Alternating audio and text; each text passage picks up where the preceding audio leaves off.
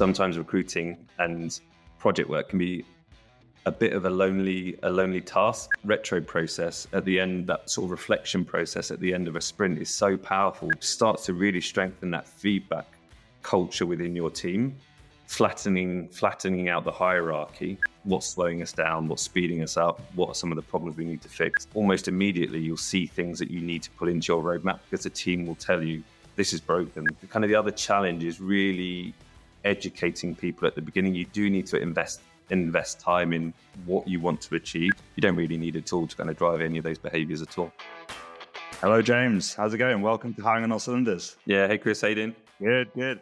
So we are um, we're talking about something that we haven't touched upon with, with anyone at this point, and but I've heard about.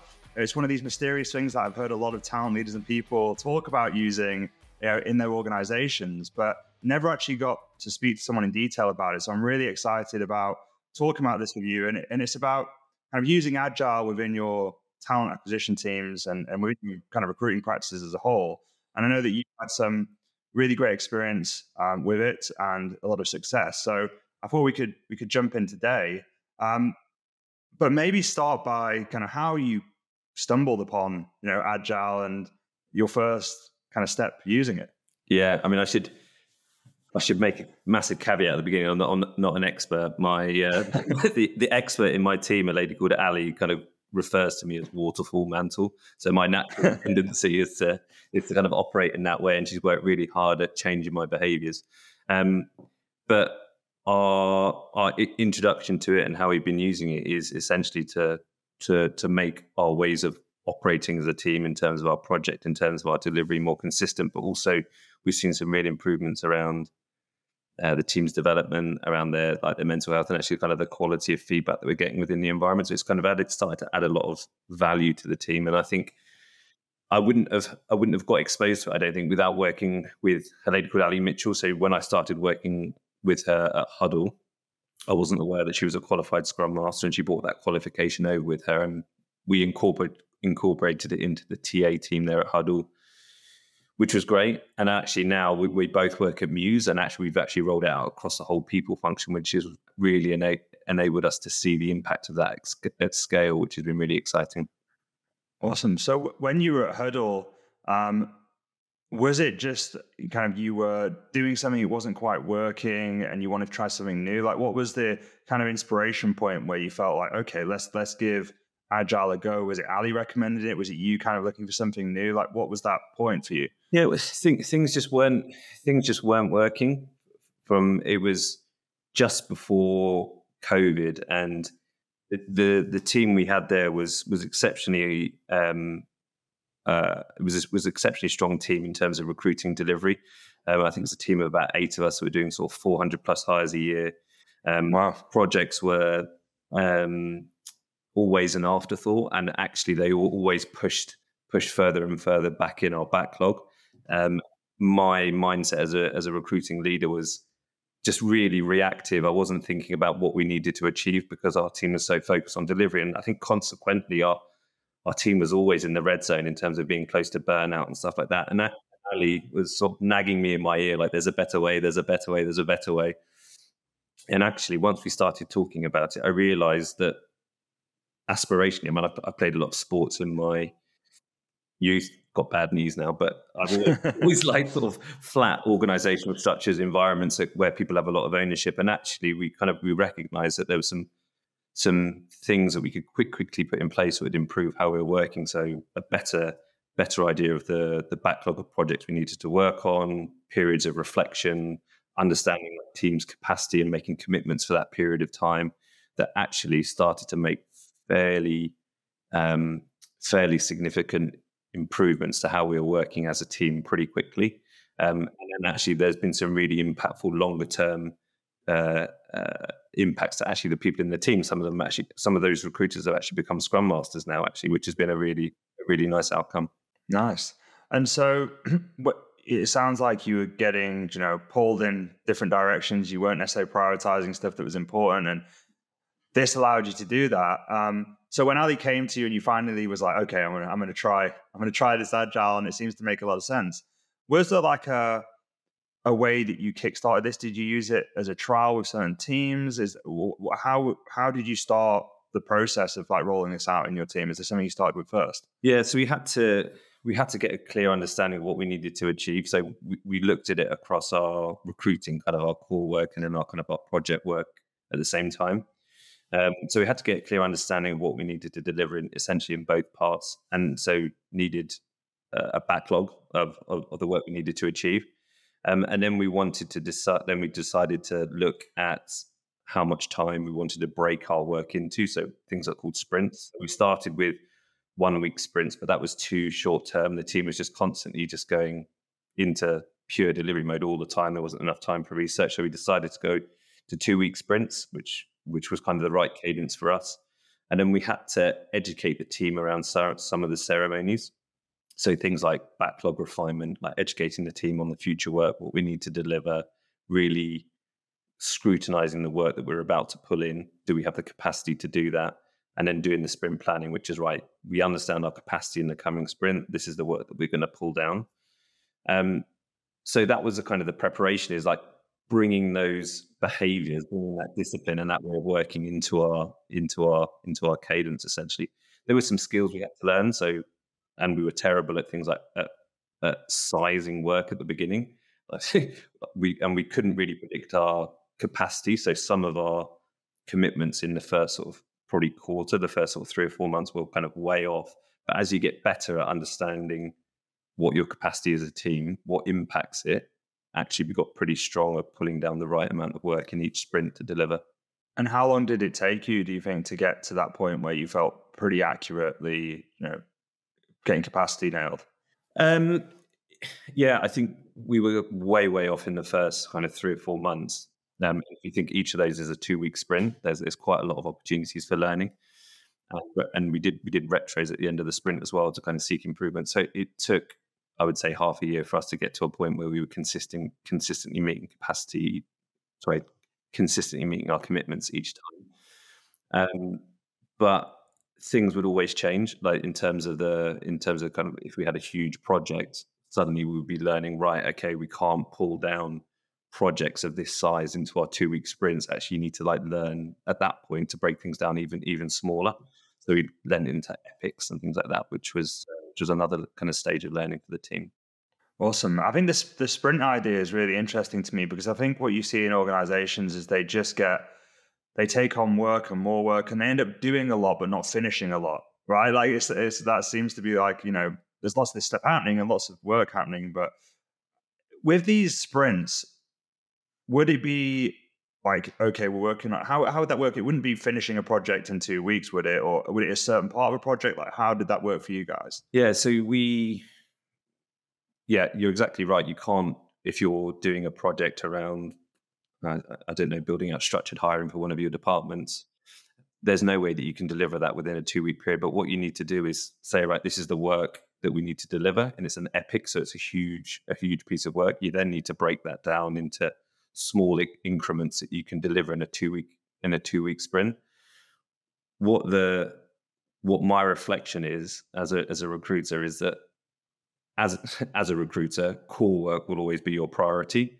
And if you still think of that project as a huge epic, as soon as recruiting spikes, you just push that whole thing back, and it's a really cumbersome beast to then start again.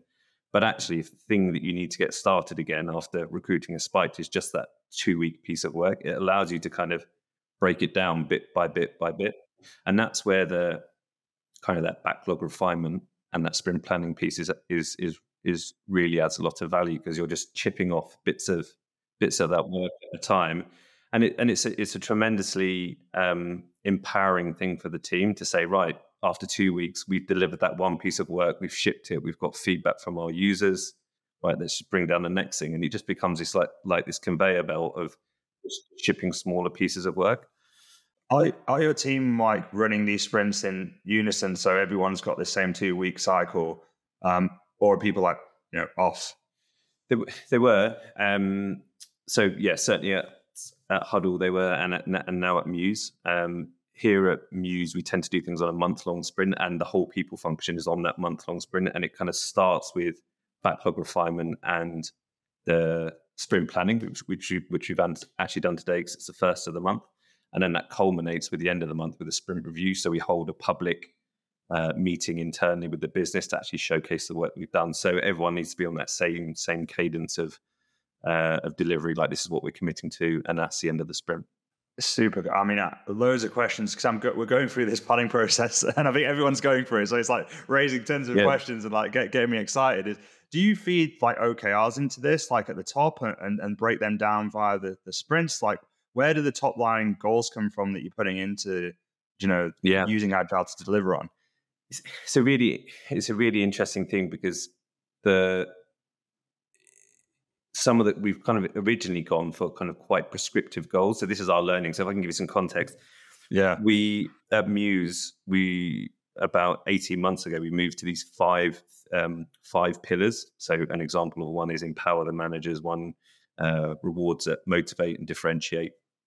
And actually, we had quite prescriptive goals at the top of those uh, pillars at the start and it didn't allow a huge amount of cre- creativity for the team to kind of go off and do research and and and um, find new ways of working because they were always just focused on reaching that one point, which was a potentially a, a KR, like quite a prescriptive goal.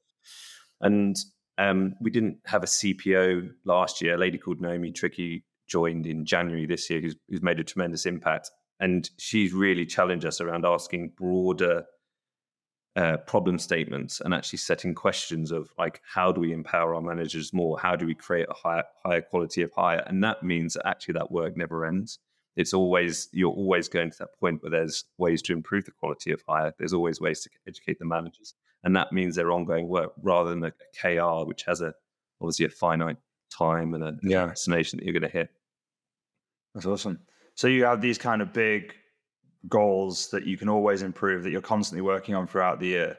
Um, and I guess you show at the end you show how you've improved those pillars. Yeah, um, yeah, that, that's really cool. And you know, I guess from where you started, you know, back at Huddle to where you are now, I'm guessing there's like a huge difference in evolution. Um, what would you say is the kind of big changes from when you started to now, if you were to kind of summarize those?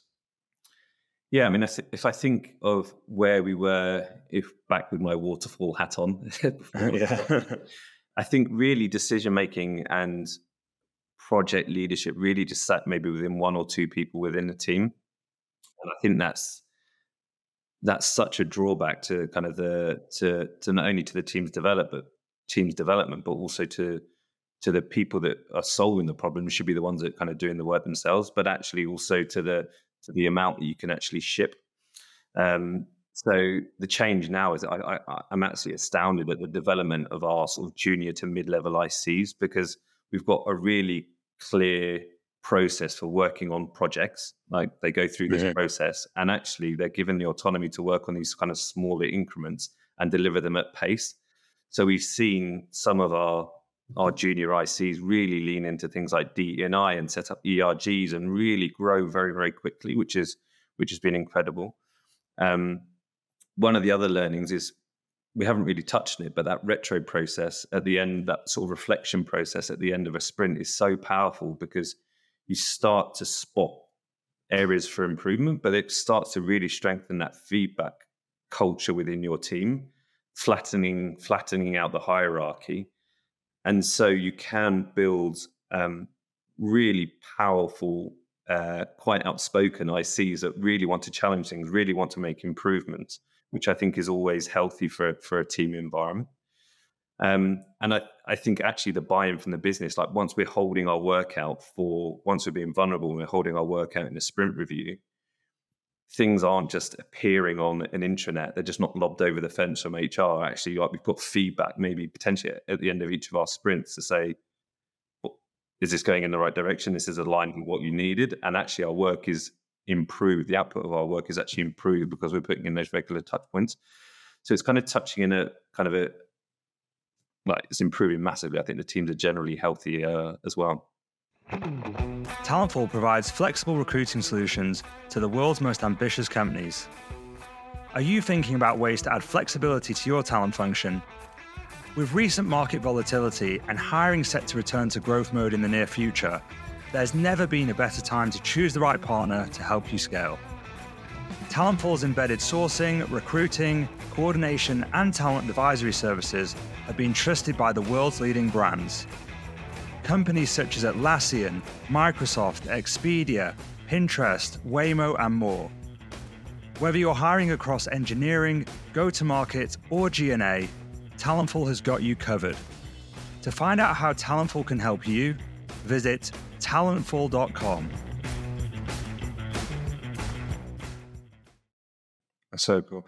I mean, the psychology of it is re- also really interesting. It's almost like any goal, big, like scary goal, breaking it down is always more beneficial, right? And like, I just like going to the gym. If you set yourself small targets, you know, you're more likely to feel like you're winning and actually improving. And it, people like finishing stuff and being like, I've done this, uh, you know. And if you can create those moments every two weeks versus you know, every quarter or whatever, it, it must keep it must feel like there's a lot of momentum happening. I guess it does. You, you, you, definitely notice that you develop this like herd mentality. I agree with the smaller steps, but also sometimes recruiting and project work can be a bit of a lonely a lonely task because you feel like yeah. kind of this is on you to deliver, and actually it really leans into that team aspect. I mean, it's come from obviously software development teams and cross collaboration yeah. and stuff like that as well, and really forces you to lean into that piece.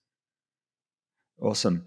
Um, and so, you know, I've definitely over the years and spoken to a lot of talent leaders that have been really intrigued about doing this, but maybe just haven't known where to start. Um, are there any tips you know that you would give to you know talent leaders thinking about doing this, about how they could start, like how they could just you know try it out and, and see the benefits themselves? Yeah, yeah. I mean, I think I think it's a, as a as an individual leader, I think it's well, maybe this is my own my own reflection. I think there's a there's a shift in mentality in terms of getting ahead of what the team needs in terms of these. This is the backlog of work we need to de- to deliver from either from from a, probably from a project piece more than more than anything else. I guess you should know the backlog of hiring you need to do. So I think separating your mind and almost playing the role as a product manager for the team in terms of sort of setting the roadmap. I think that's a that's a good place to start. I think also getting a good idea of the team's capacity so that you can actually be a little bit of a gatekeeper in terms of right this is a, this is the work that we're going to commit to over this period of time. But i think if you're going to take away one thing it's probably that that point of reflection for the team. So do the retro. So whether it's on a monthly basis or a quarterly basis just put in a time to actually chat through what's slowing us down what's speeding us up what are some of the problems we need to fix. There are so many templates you can use on miro or online. There are so many great free guides of how to run a retrospective, but almost immediately you'll see things that you need to put into your roadmap because the team will tell you this is broken, this is slowing us down and uh, every single day. And the team will start to get much more comfortable in terms of giving you feedback. Once you start, once they start sharing feedback publicly in that type of setting, it, as long as you keep nurturing it and rewarding that behavior, it's it becomes a really powerful thing. So if, if you're going to start anywhere, I'd say start with that. Mm-hmm. And you mentioned Miro then, but what what tech do you use? Do you use any platforms or anything to manage this stuff? And I guess is it is it Miro? And did you always start there? No, we back at Huddle we used uh, Trello. So in terms of breaking stuff down on the on the cards, um, but here at Mews, like Asana is life. so so um, we break all of our cards down in Asana and sort of visualize the not only the roadmap but kind of the commitments and stuff there. But Miro for me has been um, uh, a really uh, powerful tool. We've like in the last sort of six to eight months, we st- Ali has sort of driven our learning with things like the UX research team, the design team, like to really lean into like design thinking. Actually, Miro has become a really powerful tool to sit down, collaborate, share feedback in not only in retros but users and do research and stuff like that. So it's become the most prominent tool that we use as a as a recruiting and a people team. I guess though, you know, starting out Trello is pretty inexpensive, right, and easy yeah. to use. It's yeah for a starting point. Yeah, exactly. I mean, that's what I mean. At, at Huddle, they were they should, they didn't really like spending money on tools and products and things like that. So that exactly exactly why we went to it as a free tool. But really, I mean, you could start with anything like a spreadsheet. Um, one of our teams kind of put their commitments in Slack. They just sort of drop it in there for the end of the week. So I think you can do it, and you don't really need a tool to kind of drive any of those behaviors at all. Yeah. And you know, we've talked a lot about uh, all the positive points and the impact it's made. From your experience over the years now, is there anything that is like a drawback from your perspective, or a consideration that people should think about um, that you've learned? You know, obviously, I think I said at the beginning, I am not an expert or a, a purist on these things. So I think you have to be very comfortable in in where you want to end up in that like that agile to, to waterfall spectrum because like Ali and I do butt heads occasionally because she is a purist. She wants to end up in this kind of agile utopia. And sometimes, in, in, sometimes in my mind, it's just like, well, that's just going to slow us down a little bit too much. That that is a that's, I don't see the effectiveness of that. So deciding what is right for you, and it could just be starting with retros. It could be right. We are going to be an agile utopia to make Ali happy. So I think that's going to be. I think the other piece, the kind of the other challenge is really educating people at the beginning. You do need to invest invest time in what you want to achieve. So we hope this will lead to a healthier team. We expect this will lead to more decision making at an IC level. But that does take time. It is quite uncomfortable for to to get busy recruiters to suddenly find an extra two or three hours every couple of weeks to actually sit down in these ceremonies. I mean, after three or four months, you're only using 10 or 15 minutes at that time because everyone's trained and they're just whipping through the, the tasks really, really quickly. So there can be a an education piece. And actually, there needs to be some discipline for the team to kind of commit to that change until they see until they see the output. And did you did you personally take any courses? Did, have you put your team on any courses? Is there any that you recommend that people can take to kind of get familiar with this, or like if they want to learn about agile? Yeah, we've had a few of the team that have taken the Scrum Master qualification, and I think that's that's the uh, that's probably the go to because actually, in terms yeah. of coordinating groups of people, um, making sort of small iterative improvements, I think that's been a really powerful thing. A lady called Magda, who's our TA ops manager, who's a sort of a project manager by background and by training has actually embraced this since she's joined. She's just taken her Scrum Master qualification in, in is now sort of leading the charge on that agile piece. Yeah. I, think, I think that's probably the best one. But there's loads of um, loads of great courses if you are, if you're interested in that sort of pro- product management thinking and things like that. There's a few courses around that as well. And it just got me thinking when you were saying that. Is it important to have like one almost like Scrum Master leader of this, like one point of contact who's like pushing this agenda? Um, or can it be kind of a, is it everyone's responsibility? Um, we, I think it's helpful to have uh, a lifeguard or someone to kind of guide you through the steps. So yeah, um, whether that's so, I think in each environment we've had sort of a an agile, an agile expert internally. So we've lent into the tech team to say, right, this is what we want to do as a TA team. This is what we want to do as a people. Right. What would what would be your advice? And they are our sounding board. So I don't necessarily think you need one person because actually in both environments, we sh- Mews and Huddle, we've actually shared the kind of the coordination, the Scrum Master duties within our teams to actually create, as I say, to create more autonomy and ownership and actually people's working practices. But I do think you need one person that is has more knowledge, can kind of challenge your thinking and actually see where see where you're slipping into bad habits. Because I, I don't think naturally I don't think naturally agile fits in with the recruiting part of our role. Our role. It's really, really hard to do that, and I've, we've tried it at Huddle and actually at Mews. We haven't incorporated our recruiting work into into the agile space. It's all been purely about the project work. Um, yes. So I think the actually having a sort of an agile expert there or or say a scrum master to actually say right this is a way to potentially solve that problem or have you thought about doing this? Um, i think it's been really really helpful for us.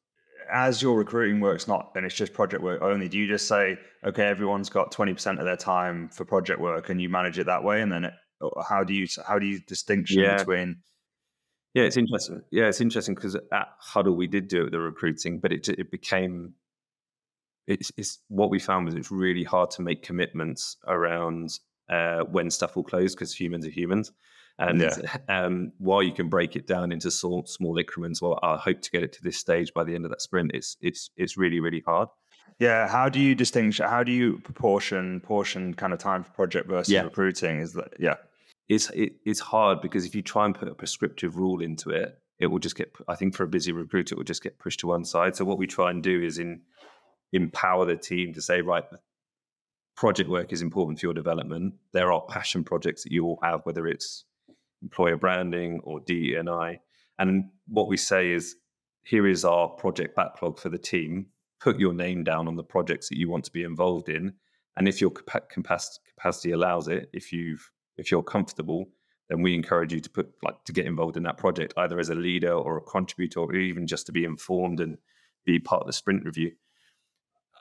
Because if I tried to tell some of my go-to-market recruiters this year, "Hey, you've got to find twenty percent project time," they probably would have told me to do, to, to do yeah. one. Whereas actually, some of some of our recruiters have been able to really lean into that work more than the twenty percent. Actually, some of their volumes have been have been slightly lower. So, I think I think it's a great time. I think it's a I think the great tool in this is actually the team have visibility on what what, what work is coming up.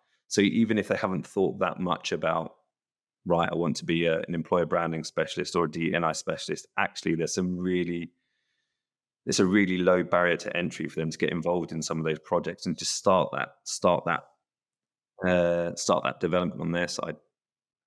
Did, when you first did this, or, or even now, are there particular kind of metrics you track to show how impactful you know, agile is is um, is being for your organization, or other the metrics you've noticed have taken a you know huge improvement since you've started using it? Yeah, in particular.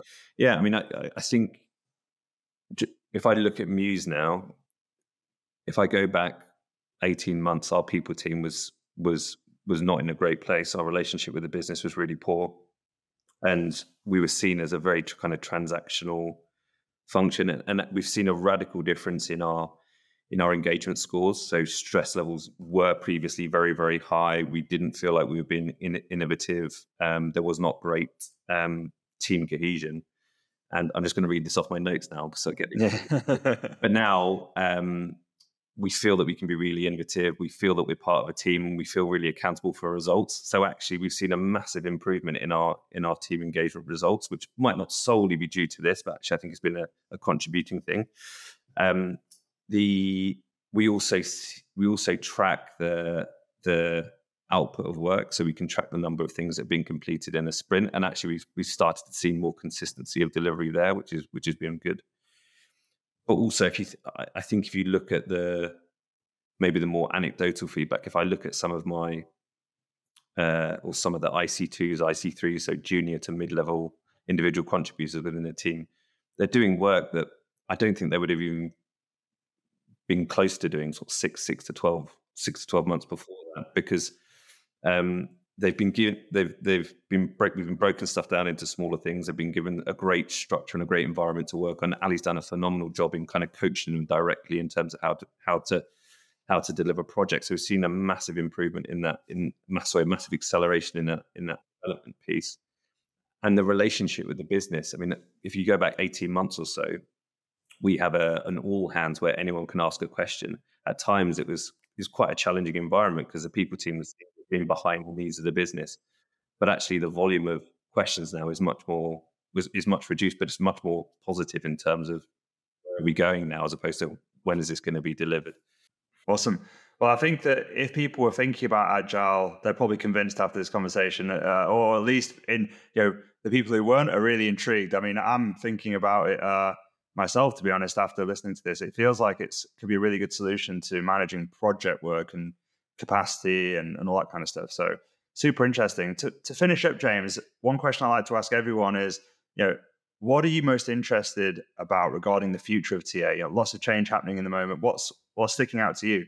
Yeah, I mean, I, I think the the thing that I'm really excited about is like understanding what happens when that door shuts and the interview starts with the managers. So now we've got tool, tools like so we use MetaView, actually getting the data from MetaView to actually see and watch back and see the the, the transcription of those interviews to actually correct uh, interviewer behavior at source for me is a really powerful thing because it, it allows you to be so much more consultative.